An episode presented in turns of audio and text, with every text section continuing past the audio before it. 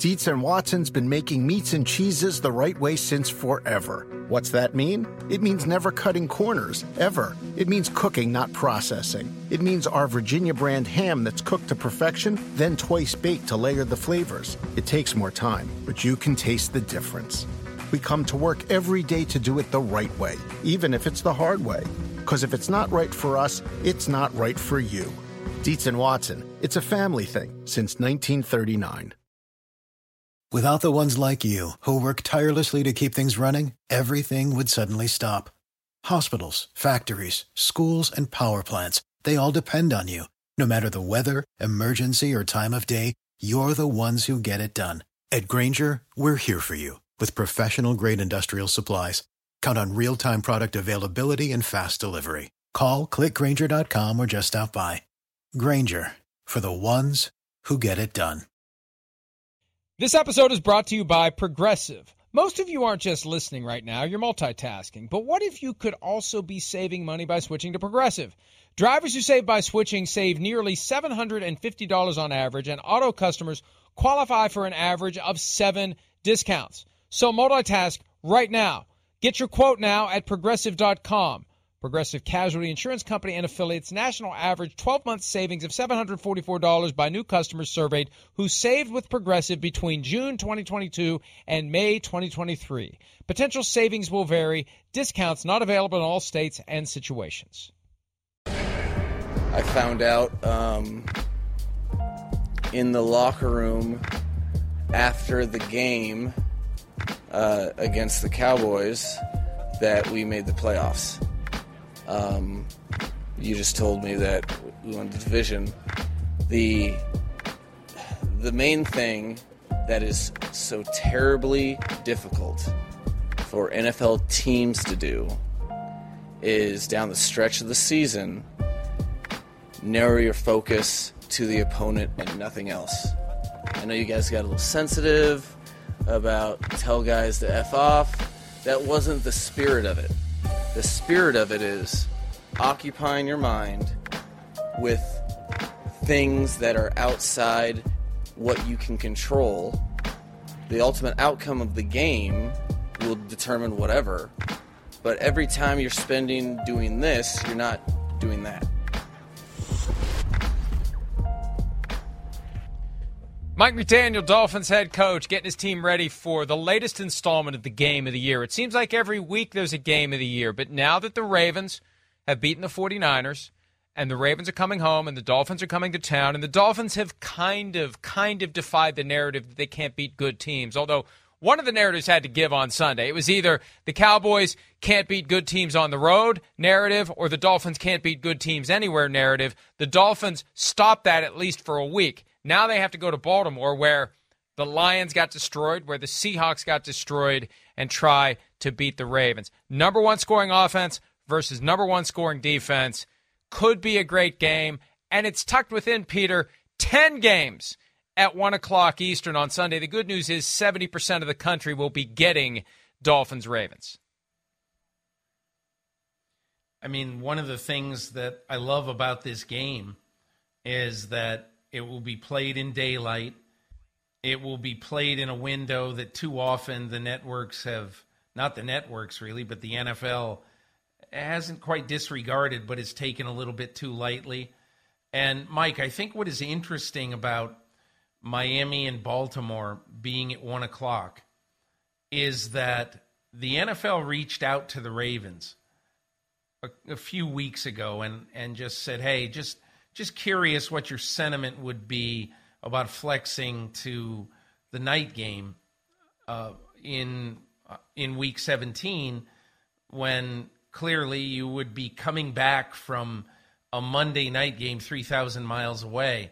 And I think there was some sentiment on the NFL's part that the Ravens had taken one of the, even though the Baltimore San Francisco Christmas night game was great. There's a little bit of a hardship because clearly you're away from your family on the entirety of Christmas Eve. You're away from your family in the entirety of Christmas. And then you get home at 7:30 in the morning on the Tuesday after Christmas and you got to get ready to play a very big game on very little sleep, you know, the following week. And look, wow, wow, wow, everything is hard in the NFL. I get it. But I think the NFL wanted to see if the Ravens, you know, how they would feel about playing on Sunday night instead of Sunday day. And the answer came back from the Ravens that absolutely categorically they did not want the game moved. And that doesn't mean that the NFL wouldn't have moved it if the NFL thought that this was the best thing for the schedule. But I'm also reminded, Mike, in all those years, I have sat in and looked at the making of the schedule. It's one of those little football nerdy things that I get a kick out of every spring. Why is this game here? Why is that game here? And one of the things that has been drummed into me is that the NFL will move a dog game out of a Sunday night game. But the NFL won't move a meh game very often anyway out of Sunday night. And I think in this particular case, Packers Vikings, great rivalry. Packers have a great national following. Everybody is who has any interest in the Packers wants to watch Jordan Love and his development. And the fact is, they're both still alive for the playoffs. And so it's not a dog game. It's not the best game of the weekend, obviously, but it's not a dog game. And so the NFL basically said, okay, Baltimore, we're going to keep you at one o'clock. And I think the other part of that that is really good is that we've forgotten often, Mike, when the no doubt absolute incredible game of the weekend is kicked off at one o'clock, whether it be sunny, cloudy, whatever it is, but in broad daylight you know, in in Baltimore. And uh, I just I found it interesting that the Ravens basically said we we don't we don't want the Sunday night game. We want this game right where it is. The other interesting wrinkle, though, Barry Jackson, the Miami Herald, had an item about this earlier in the week. Why not move it to 425 Eastern? But apparently, there's a belief that the Chiefs are more interesting as a team that has lost its way than they are as a team that pummels everyone. And even though Joe Burrow's long gone, because when the schedule came out, this was, hey, whoa, whoa, Chiefs Bengals. Whoa, New Year's Eve. Are you kidding me? 4:25 p.m. Eastern. Joe Burrow and Patrick Mahomes. We'll take that absolutely. There's still a lot of intrigue with that game because of where the Chiefs have ended up in recent weeks. I mean, you look at what that game did. It was the highest rated game of Christmas Day. The first one out of the gates, Raiders Chiefs. People are fascinated by the Chiefs. You got the Taylor Swift angle. So that's another reason why it stays at one o'clock because 425 would have made sense, but Bengals Chiefs may do even better than Dolphins Ravens would have done in that spot. But still, great game. Hopefully, Dolphins would win the AFC East if they win the game. And if they lose and the Bills beat the Patriots, the Bills are 13 point favorites at home last time I checked against New England. Dolphins lose, Bills win next week. Bills at Dolphins is for the AFC East. It's amazing to think for as high as the Dolphins are flying right now, it can still be wild card for the Miami Dolphins when it's all said and done. And it would be six seed maybe because the Browns are locked in as number five. It would be six or seven for the Dolphins, depending upon how everything else works out. I think the one other thing to realize, Mike, is that look, as much as everybody says, even after seeing what's happened in the last few weeks, we have to look at the reality of where each team is. excuse me, we have to look at the reality where each team is.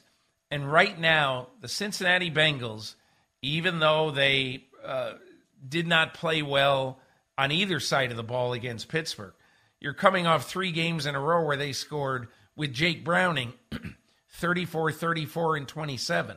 So the Bengals, at least my impression of the Bengals right now is first of all, Trey Hendrickson is having a fabulous year, and he's always hard to block, and he's made big impacts in the Kansas City Cincinnati rivalry in the last couple of years. There's the fact that the, Kansas City's had trouble protecting Patrick Mahomes, and Cincinnati could take advantage of it. And I think the other thing is that right now, as I look at it, Mike, I'm not sure which offense is going to play better on Sunday. And as crazy as it sounds, the Jake Browning led offense might play better than the Patrick Mahomes led offense. In Dolphins Ravens, Jaylen Waddle not available for Miami due to a high ankle sprain. Tyreek Hill didn't practice Wednesday, limited on Thursday. Chances are they're just trying to keep him healthy because yeah. he was able to play nine catches for 99 yards against the Cowboys. He's still got an outside shot at 2,000 yards. He's going to have to go off each of the last two weeks. I think he needs to average like 170, 175 yards each of the last two games. Not impossible for him, but to put together back to back weeks when you've got that ankle issue, not something you'd want to expect to happen. But still, a special season for him.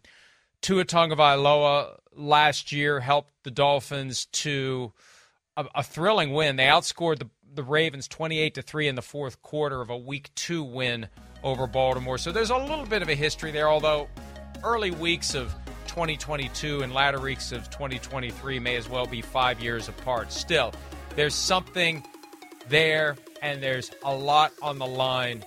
Very impactful game. One seed in play if the Ravens win. AFC East championship for the Dolphins if they win.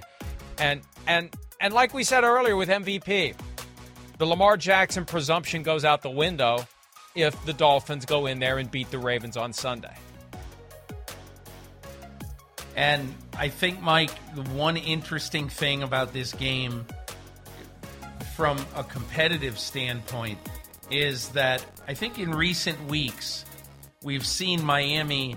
It's always true in the NFL. I think the last time I, th- I saw that it wasn't true is that you, you look at really the great teams and the transcendent offenses or defenses, and eventually they come back down to earth. And again, probably the the one in very recent history, even though it's 22 years old, is the greatest show on turf.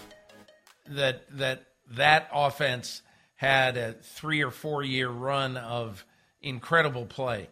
But you look at the Dolphins and they've and again, I don't. I almost don't count the Jets games. Is it's kind of silly, but you know they had the game where they really struggled against Tennessee, and Tennessee came back and beat them. And you had the game against Dallas where they played well, but it was an absolute grinded out affair.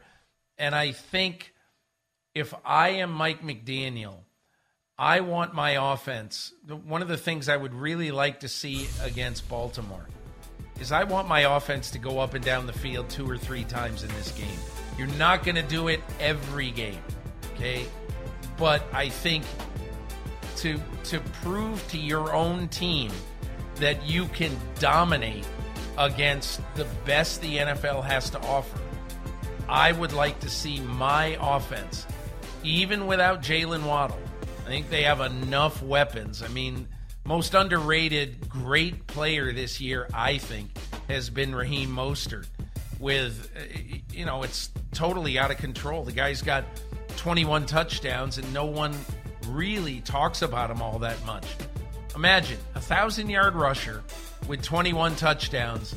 And when you talk about the great players on his team, you always talk about Tua, Tyreek, and you know whoever else. But we need to talk about Raheem Mostert, and he's going to need to have an impact on this game in downtown Baltimore on Sunday.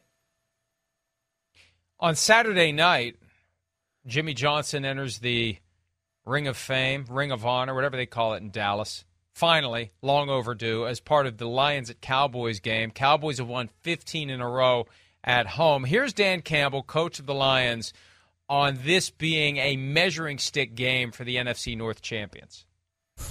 It, it couldn't have. It, it, you couldn't write a better script. Um, for what you just said, it gives you a real good idea of where you're at because this is one of the top teams in the NFC. Uh, it just is. So, and we're out at their place, you know, where they play their best football. Uh, their backs against the walls. You're going to get their very best shot. Um, Coach McCarthy's done a heck of a job with that team. So, um, I, I, think it's perfect. You know, I, I really do, and and do, it is. We'll find out exactly what it is, and then we'll we'll move on from there. You know. You know, Dan Campbell looks like he's always got a rub in. Maybe he always does, but just it's amazing how many coaches in the NFL constantly have that, as Walt Garrison once said, the pinch between your cheek and gum the skull or whatever it is that they have. Anyway, that's completely irrelevant. I just noticed it in the way he was talking. The Lions have a little rub in this year. I mean, they are better than they've been. They they had a window there where it felt like they could make a run at being the one seed in the NFC. They fell down a little bit. The defense has been suspect. I mean, they had four interceptions of Nick Mullens and still won in Minnesota by only six points. And the game was there for the taking by the Vikings. Look, I don't know where the Cowboys get their motivation because the chances of winning the division are slim. They're probably going to be the five seed no matter what. But they really do need to reestablish themselves. Chris and I were talking about this yesterday. They need to reestablish what they are and who they are after losing at Buffalo and at Miami, getting blown out and then losing late. They need to come home and they need to remind themselves and everyone else that they still are a pretty good football team. So I think this is a tough spot for the Lions. If this is a measuring stick, they might not be ready to measure up. On the other hand, Mike, if you look at this is the way I look at this game. Cowboys, as usual. How many weeks on this show on Friday have we said one of the following phrases? Man, this is a big week for the Cowboys. They gotta they gotta prove they belong with the big boys. Or, man, I'll tell you, this big week for Dak. He's got to do this. Look, the Dallas Cowboys.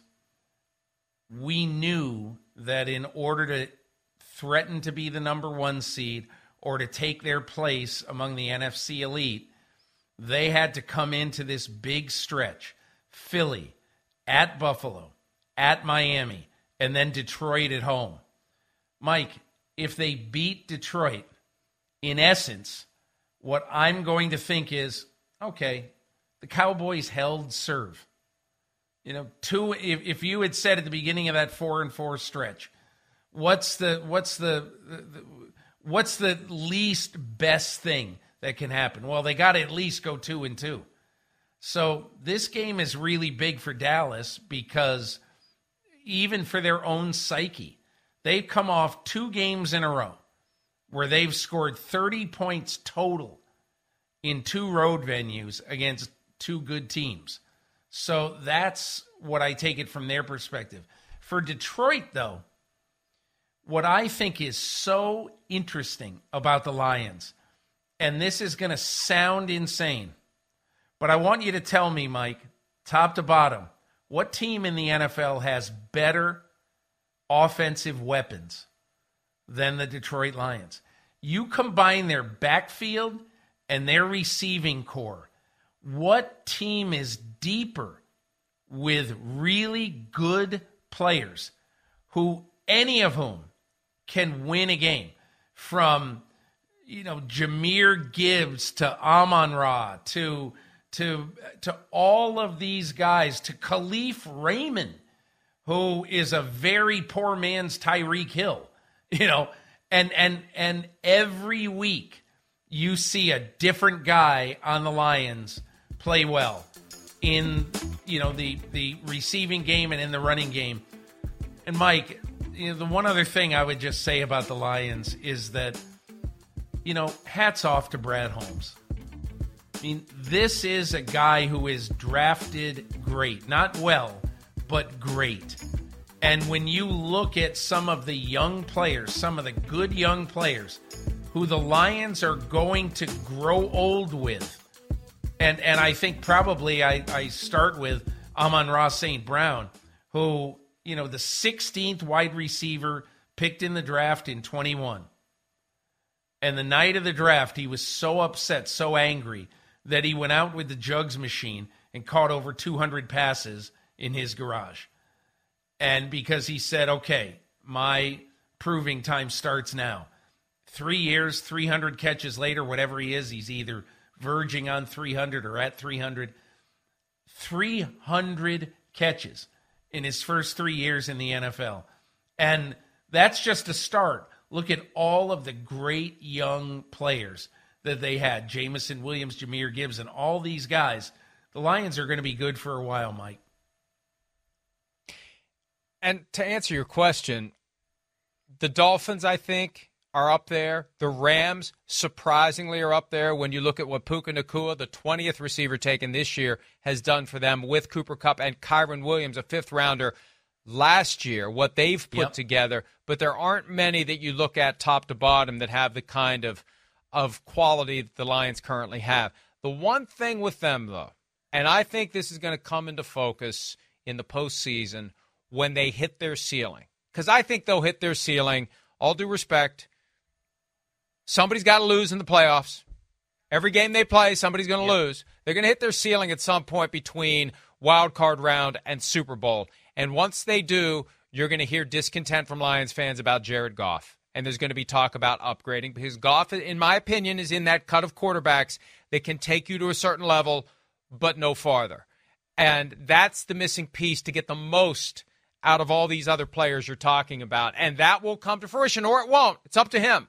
But based on what we've seen in the past, the tendencies, the trends, the history tells us at some point he's going to get them to a level they haven't been at in a long time. But to get beyond that, that's where they're going to have to upgrade.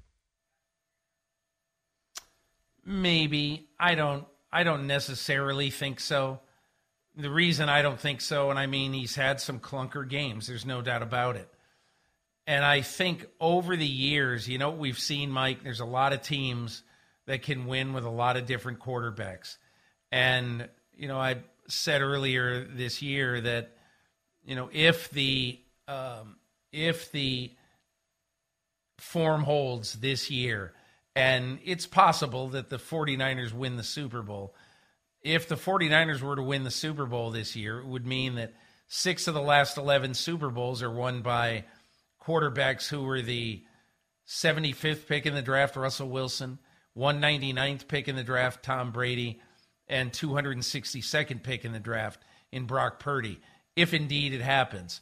But I kind of rail a little bit against the grass is greener philosophy on the quarterback position.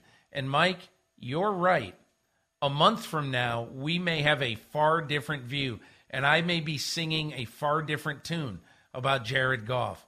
But as of right now, I don't look at Jared Goff and the quarterback position as something the Detroit Lions will feel any urgency to address in the offseason going to have to make a big throw in a big spot on third and long. You know, all these defenses want to get the Lions to third and long because they want the offense to be in his hands because they know on first and second down they're grasping at air as Jahmyr Gibbs runs by them. All right, let's take a break.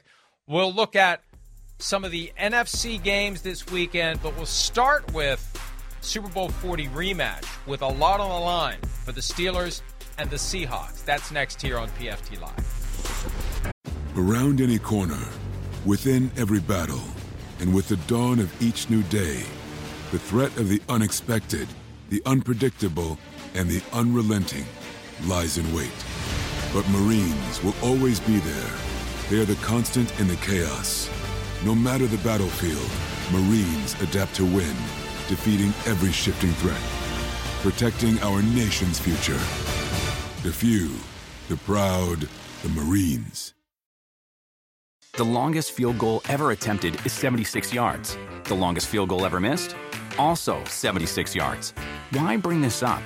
Because knowing your limits matters, both when you're kicking a field goal and when you gamble. Betting more than you're comfortable with is like trying a 70 yard field goal, it probably won't go well. So set a limit when you gamble and stick to it. Want more helpful tips like this? Go to keepitfunohio.com for games, quizzes, and lots of ways to keep your gambling from getting out of hand. Building a portfolio with Fidelity Basket Portfolios is kind of like making a sandwich. It's as simple as picking your stocks and ETFs, sort of like your meats and other topics, and managing it as one big juicy investment. Mmm, now that's pretty good. Learn more at fidelity.com/baskets. Investing involves risk, including risk of loss. Fidelity Brokers Services LLC, member NYSE SIPC. I want to talk to you guys. Use the suit for college interviews, job interviews, proms. You know, you can even show up in your date with us. What was your biggest motivation putting Craig's Closets in all these high schools throughout the city of Pittsburgh? My dad. You want to just try the jacket on, and see if it fits? When my mom brought that idea to me, and she was like, You know, your dad only had one suit throughout high school and college, and he would dress it up in different ways to make it look good. We wanted to find a way to let his memory and legacy extend, and what better way than, you know, giving a suit to a young man to make him feel good. I think sometimes we overlook the simple things in life. Just a kid feeling prepared for the moments in his life. Give a kid a chance. And that's all we're just trying to do. Awesome stuff from Cam Heyward with Peter King. You can see the full interview on the NFL on NBC YouTube channel. And that's just a powerful thing in building and shaping the overall confidence of a young man to have that suit. Like Richie and the Bear says, I feel like I'm wearing a suit of armor. There's something about wearing a suit that just makes everything feel different. You know, Mike, one of the things in doing this story on Cam Heyward, and you know, I have to give kudos to people at NBC, especially Matt Casey and Ron Vaccaro, uh, who were kind of my TV bosses at NBC. And I have to give them kudos because, in essence, they wanted a story for our Christmas show, our holiday show, uh, which was Saturday the 23rd. There was a long pregame show, a long studio show. So they wanted a story that, you know, it's not necessarily, hey, go tell us a good news story, but find us a good news story. And I had known Cam Heyward over the years. I didn't know everything, but every year the Steelers would nominate him for Man of the Year. It's happened six times now. He's never won, obviously. And so a couple of years ago, I started reading about the things that Cam Heyward done eh, had done. And Mike, this is the thing that impressed me so much about Cam Heyward. So his dad, Ironhead Heyward, who probably a lot of people have heard of, but if you haven't, Cam Heyward was a great college running back at Pitt. And he went on to the NFL, played for several teams, most notably New Orleans, where he was a first round pick, and uh, Atlanta, where he was a 267 pound running back slash fullback. And his dad died going into his senior year in high school in Atlanta. So Cam has devoted his life, in essence. I want to make my father proud of me. But what so impressed me is that he has taken on some of the causes, Mike, that are oftentimes forgotten. Who says I'm going to go into 11 high schools in Pittsburgh and any boy who wants a suit, I am going to find a way to give this kid a suit because many of the kids live in you know in in underserved neighborhoods. But then the other thing that he does that's so impressive that I saw is him working with young kids in grief counseling because he remembers what it was like to not have a dad. He remembers it being the faux father or the substitute father to his younger brother, Connor Heyward. Now they're together. Connor Heyward's a backup tight end on the Steelers. But no one really thinks about those causes when you think about what do we want to do with our foundation. This is a guy who took two needed causes, you know, clothing for and nice clothing for boys in high school, and then on the other hand, grief counseling to help kids you know, who've lost a parent. So, kudos to Cam Heyward. Cam Heyward and the rest of the Steelers go all the way to Seattle for a Super Bowl 40 rematch. High stakes for both teams. Steelers at 8 and 7, but the last I saw they have like a 13% chance of making it to the playoffs. Seahawks in much better position. Yeah. Do the Steelers have enough gas in the tank to go out there and give the Seahawks a tough game and maybe pull off an upset as Seattle tries to get closer to getting back to the playoffs? Well, Mike, if you had said this to me a week ago, I would have said absolutely not. But then Mason Rudolph turned into Ben Roethlisberger, and he put up 34 on the Bengals, and they routed the Bengals. And Mike Tomlin, obviously, you got to go with the hot hand because even before Kenny Pickett got hurt, Kenny Pickett was struggling and they hadn't scored above 18 points in I think 6 weeks.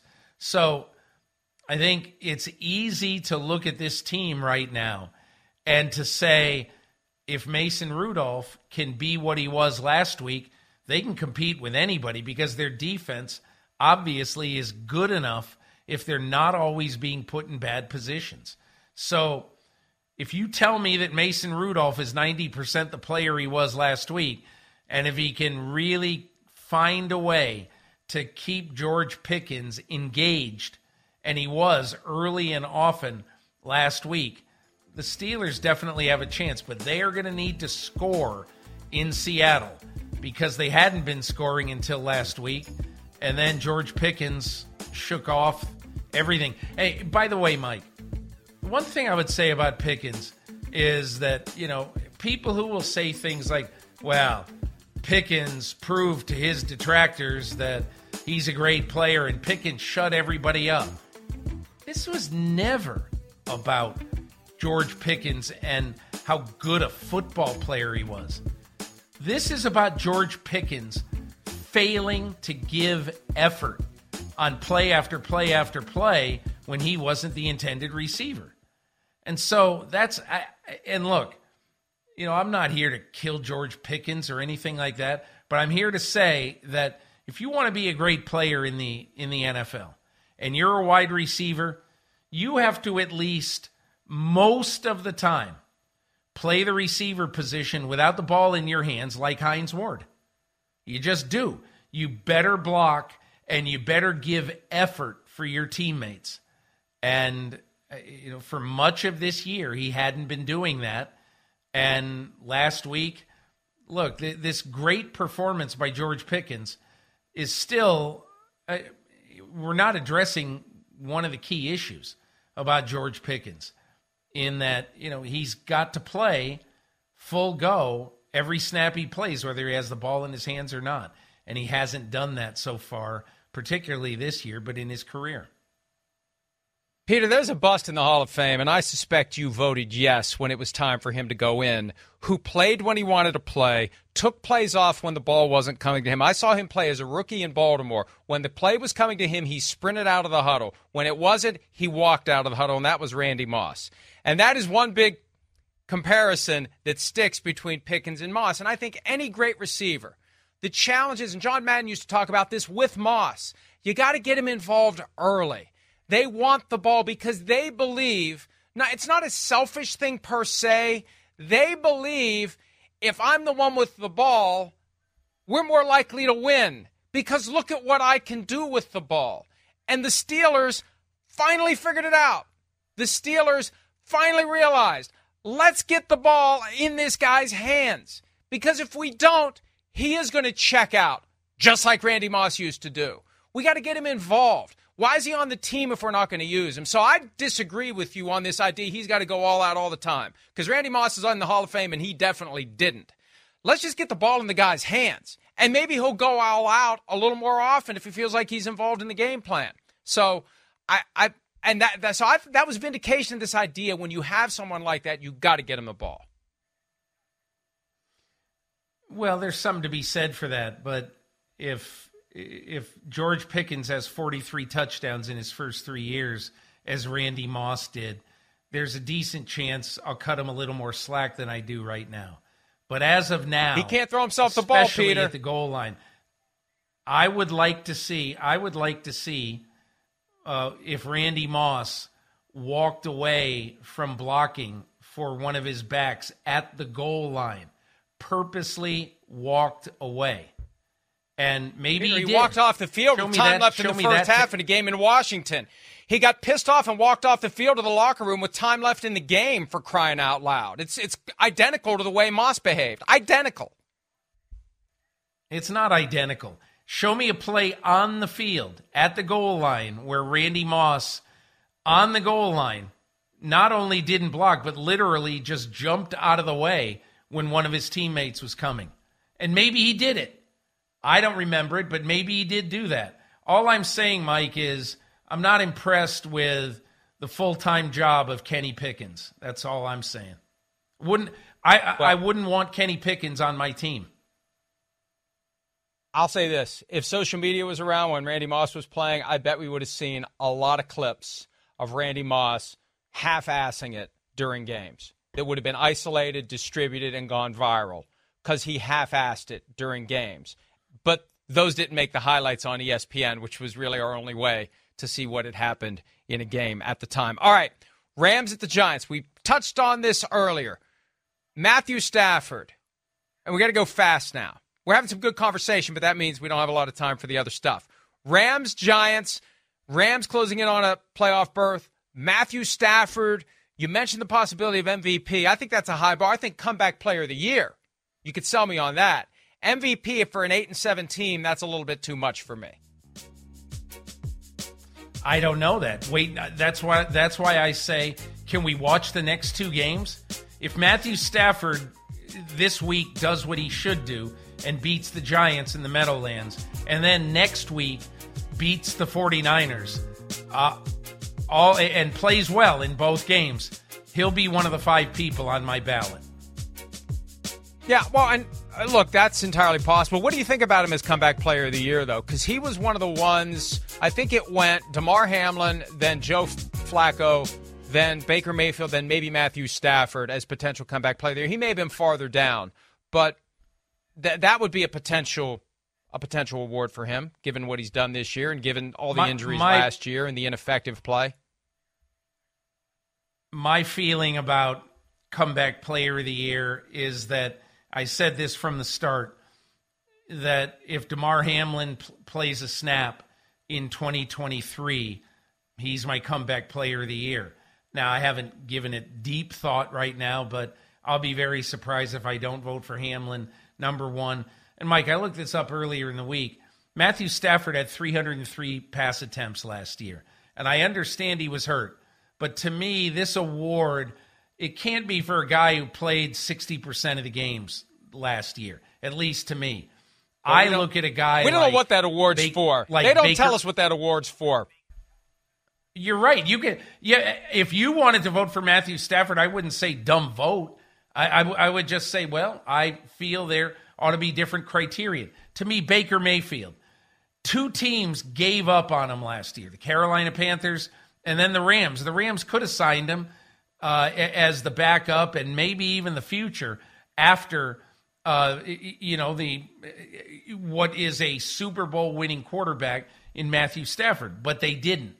So he goes to a third team and he wins the probably wins the division with Tampa this year. So I, I think that's a that's a, a a very good vote. And Flacco obviously it's a strange vote, but it's it's justified. And let's touch on that Saints Bucks game since we're talking about Mayfield. Saints at seven and eight, Bucks at eight and seven. Bucks won earlier this year when the two teams played in New Orleans. You know, the Saints all along have struck me, Peter, as a team that's going to be just good enough to just barely miss the playoffs. And it feels like this is the occasion for the door to close on the Saints and the door to open for Baker Mayfield and the Bucks. You know, Mike, I I look at New Orleans and you know they're 2 and 4 in their last 6 games and I think you're absolutely right. Their two wins in the last 6 games have come against two of the worst teams in the league. Uh, Carolina and the Giants. And when they have played good teams, they don't quite measure up. So to me, I think it'll be a year outside of the playoffs for New Orleans. But again, you know, if they stun some people, including me, uh, by winning against Tampa this week, then, you know, all bets are off the table. I just think right now Tampa's a little bit better than New Orleans. And lastly, Sunday night football, Packers Vikings, both teams 7 and 8. The losers done, the winners probably done too. But Jaren Hall, the rookie from BYU, fifth rounder who got the first start after Kirk Cousins suffered the torn Achilles tendon, he sustained a concussion on the opening drive in Atlanta. He's now back replacing Nick Mullens, who had 400 passing yards, but four interceptions and could have had more last week. It's a lot to ask for a rookie in prime time, especially with no TJ Hockenson. I think Jordan Addison probably out. If not out, it's going to be very questionable for him. A lot to process and digest for Jaren Hall to get his second start in a spot where the Vikings desperately need a win you know, to say to Jaren Hall, listen, this is a must win. It's Sunday night football against our arch rivals, the Green Bay Packers, and your tight end security blanket and leading receiver on the air probably are not playing. You know, at least the first one isn't. That is a really tough one. But if you're Kevin O'Connell, Mike, what do you do after watching the totally up and down games of Nick Mullens? I think he made the right call. And I don't think if the Vikings lose this game, I don't think you say, well, geez, you know, O'Connell picked the wrong quarterback. Because I don't think there's any way you can enter a game saying, man, hope we don't turn it over a lot today. At least the new guy gives you the benefit of at least not knowing whether that's going to repeat itself, but coming into the game feeling a lot better about your quarterback than if you played Mullens again. And here's the reality. Next year, if they bring Kirk Cousins back, Jaren Hall likely to be number two. This gets him some live reps, gets him better suited for next year if you have to call upon him in a pinch, as they might have to do. Let's take a break. When we return, Russell Wilson benched in Denver. We'll get Peter's thoughts on that, plus the latest information about where that stands between the Broncos and their soon to be former franchise quarterback. More PFT Live right after this.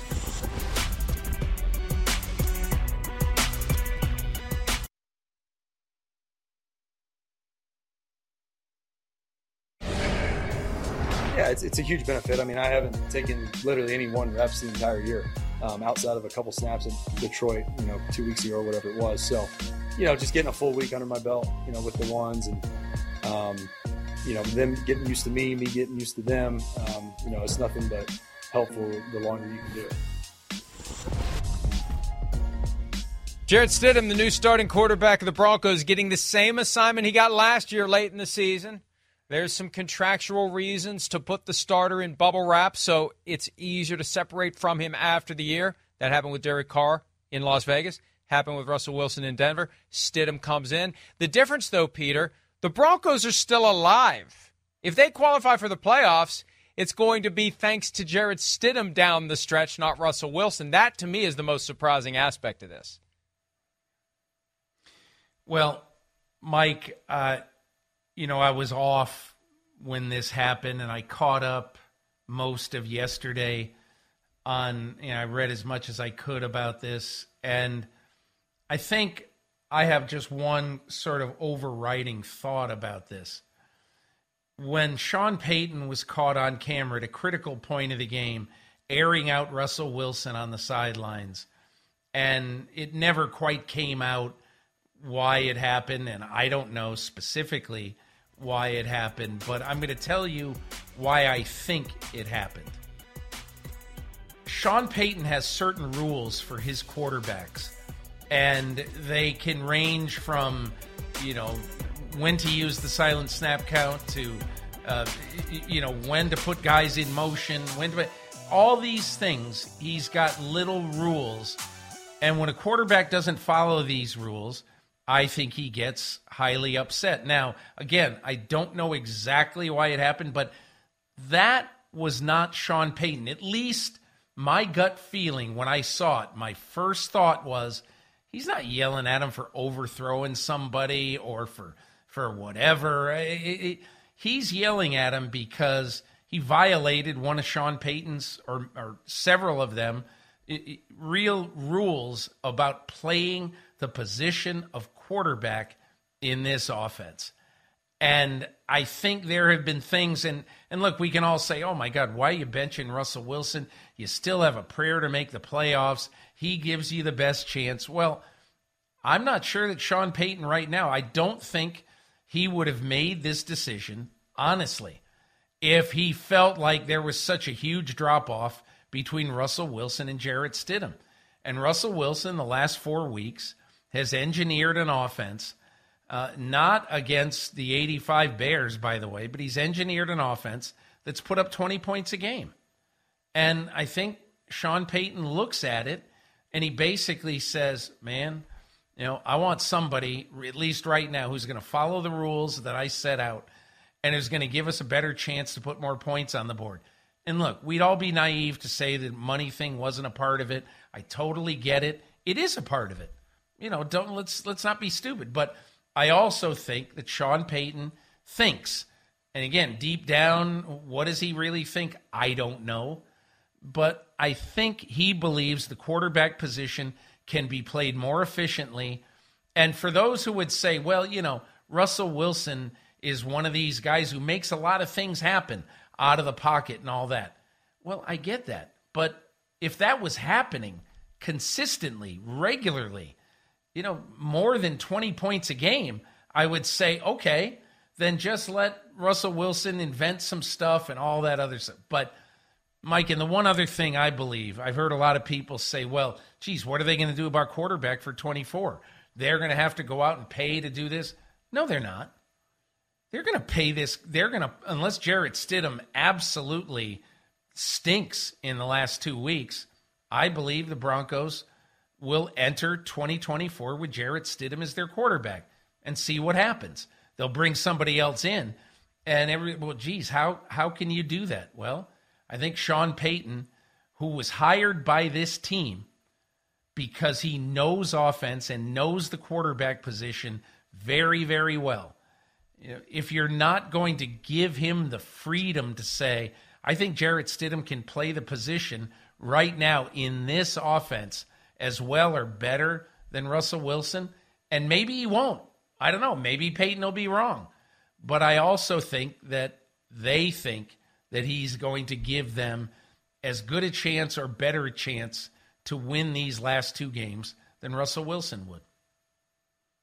Going back to the interaction that happened on that Saturday night a couple of weeks ago in the game against the Lions hard to read the lips, but I know from the demeanor, and I know because I've been on the wrong side of that demeanor a time or two in my life. That felt like Peyton saying to Russell, We've been over this 20 bleepity bleep times. I keep telling you this is right. what you need to do. That's how many times do I have to tell you? How many times do I have to yes. tell you this is what you need to do?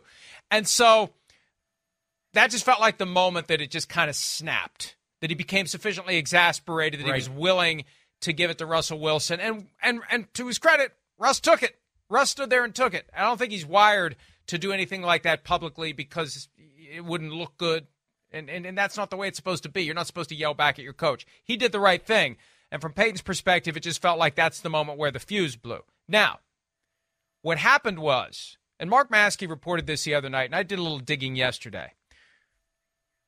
After they beat the Chiefs week eight, and entered their bye week. Because on the surface, it looks weird. Why would you reward Russell Wilson for helping end a 16 game losing streak to the Chiefs by approaching him about his contract?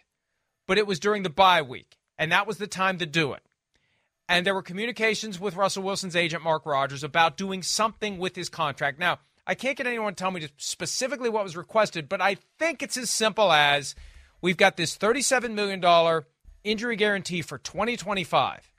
It becomes fully guaranteed on the fifth day of the 2024 league year. We need to do something with that trigger. We need to do something to delay when it goes to full guarantee. And my guess would be they wanted to delay it by a year to March of 25. So, whatever was asked, the answer was no, we're not doing anything. So now, here they are at a point where Payton weighing who gives us a better chance to win. Russell Wilson refusing to give them the flexibility they'd want because if he's injured out of the final two weeks, can't pass a physical by March 18, They're stuck with the 37 million.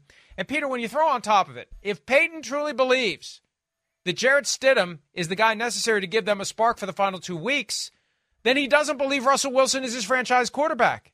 Then why would you let the 37 million fully vest next year? It's over. The moment you decide my backup quarterback is better than my starter for the final two games, that's when you decide my starter isn't a franchise quarterback. Because if he is a franchise quarterback, he's never going to be benched. He's never going to be the guy who takes the back seat to the guy who signed a two year, $10 million deal. So it's done.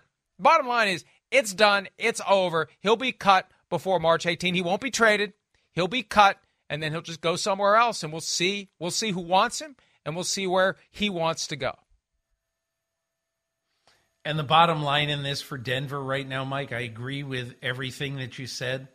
The bottom line for this right now is that the Denver Broncos, for everybody who predicts salary cap Armageddon for them, if they can play next year with Jarrett Stidham, and that's a big if, okay, but if they can play next year with Stidham, their quarterback position, even with the lead balloon of Russell Wilson's huge number, whatever, 35, 37 million, whatever it is, the salary cap number for their quarterbacks on the roster next year will still be around 19 or 20%.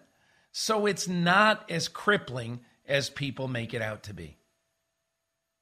Yeah, the way it works out, 35 million in change for 24, 53 million in change for 25 if they cut him as a post June 1 designation. If they don't, it's 89 million next year. So I'm assuming they'll take advantage of the right to split it between two years and they'll have to go with cheaper options until they get him off the books. All right, let's take a break. When we return, a few more AFC matchups to talk about, including including a player this week providing bulletin board material, not somebody from the outside. More PFT Live right after this.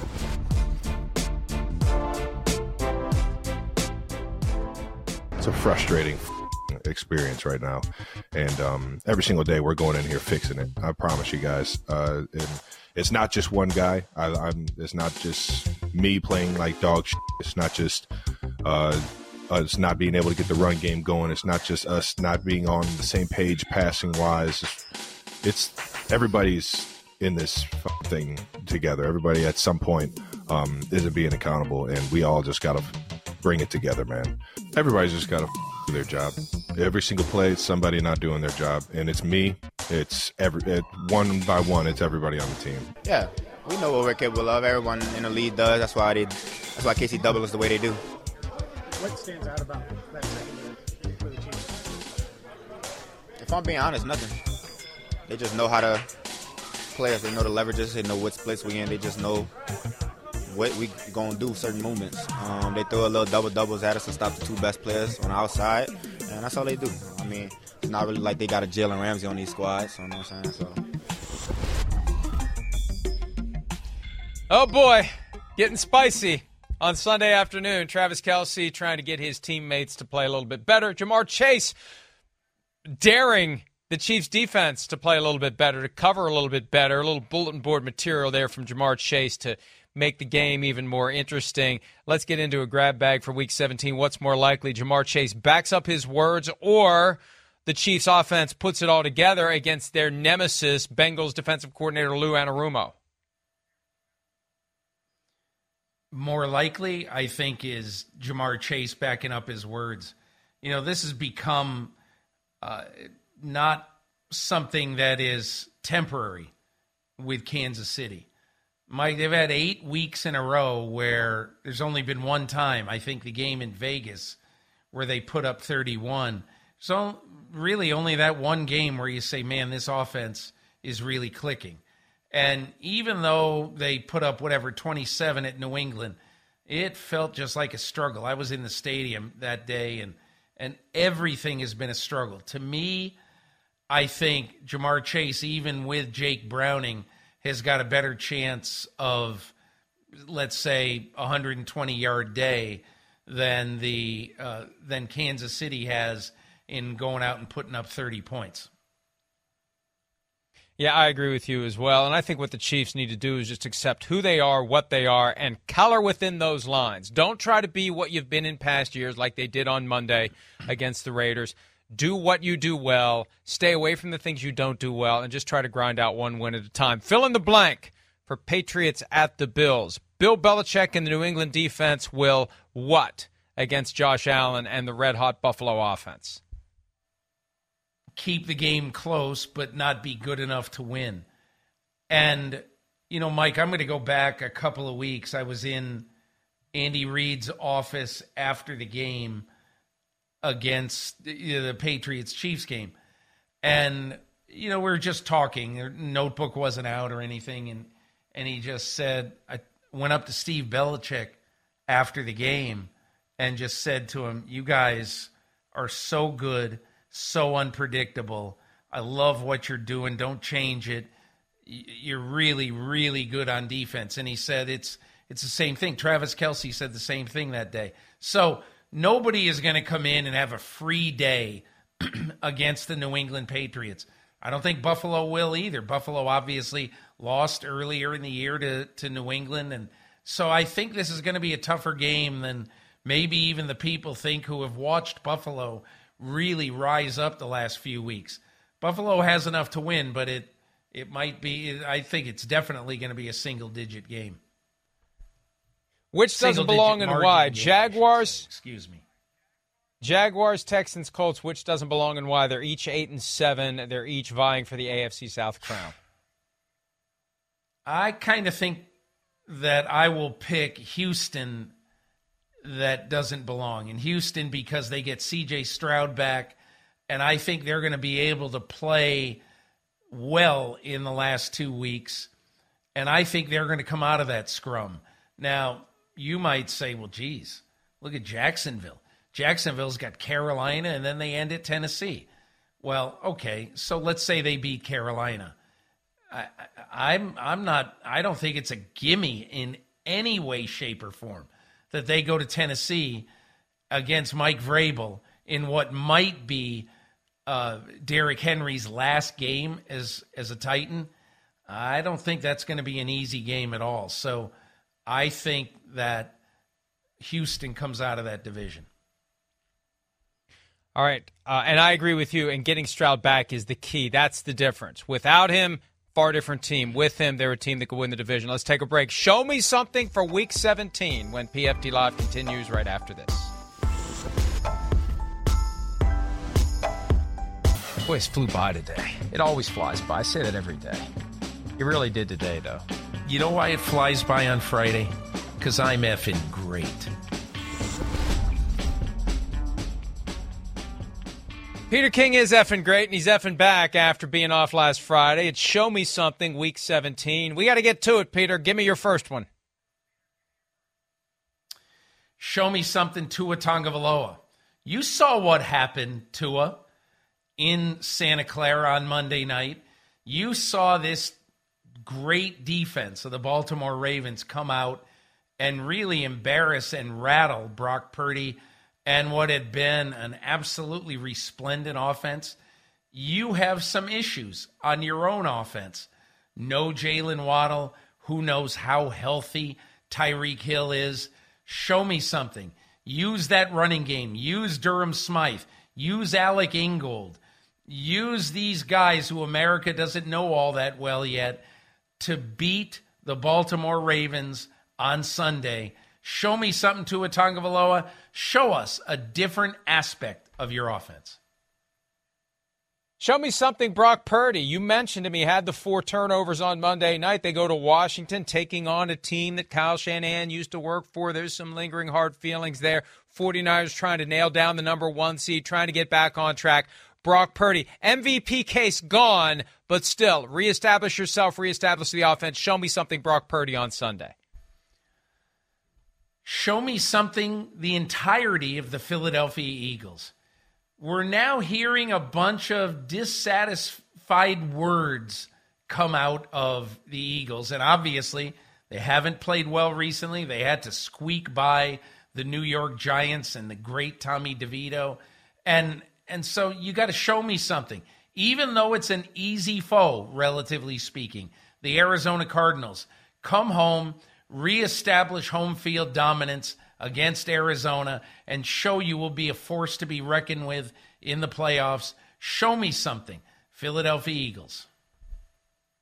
Show me something, Tyrod Taylor. You mentioned Tommy DeVito. Taylor back in the driver's seat. DeVito magic over. Taylor an opportunity to continue to extend his career and get some attention elsewhere for next year if he's so inclined to play somewhere else. And if someone else wants him, take out the Rams, and people are going to be paying attention to Tyrod Taylor again. Let's go ahead and take a break. We'll wrap up Friday edition of PFT Live right after this.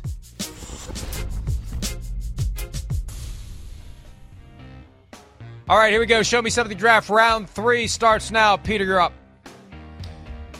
Show me something, Mason Rudolph. We all know that the Pittsburgh Steelers have got to win out to have a decent shot at the playoffs, and then maybe not even that much. Mason Rudolph made their season come alive against the Bengals. Do it again in Seattle. Show me something, Mason Rudolph. Show me something, Gardner Minshew. Last week it did not go well for the Colts in Atlanta. They lost 29 to 10. Minshew trying to will the Colts to a playoff appearance. They're knotted up with the Jaguars and the Texans at 8 and 7. Minshew needs to get it done if the Colts are going to get to the postseason. We are done. Enjoy the games this weekend. Happy New Year. See you next time. The longest field goal ever attempted is 76 yards. The longest field goal ever missed? Also 76 yards. Why bring this up?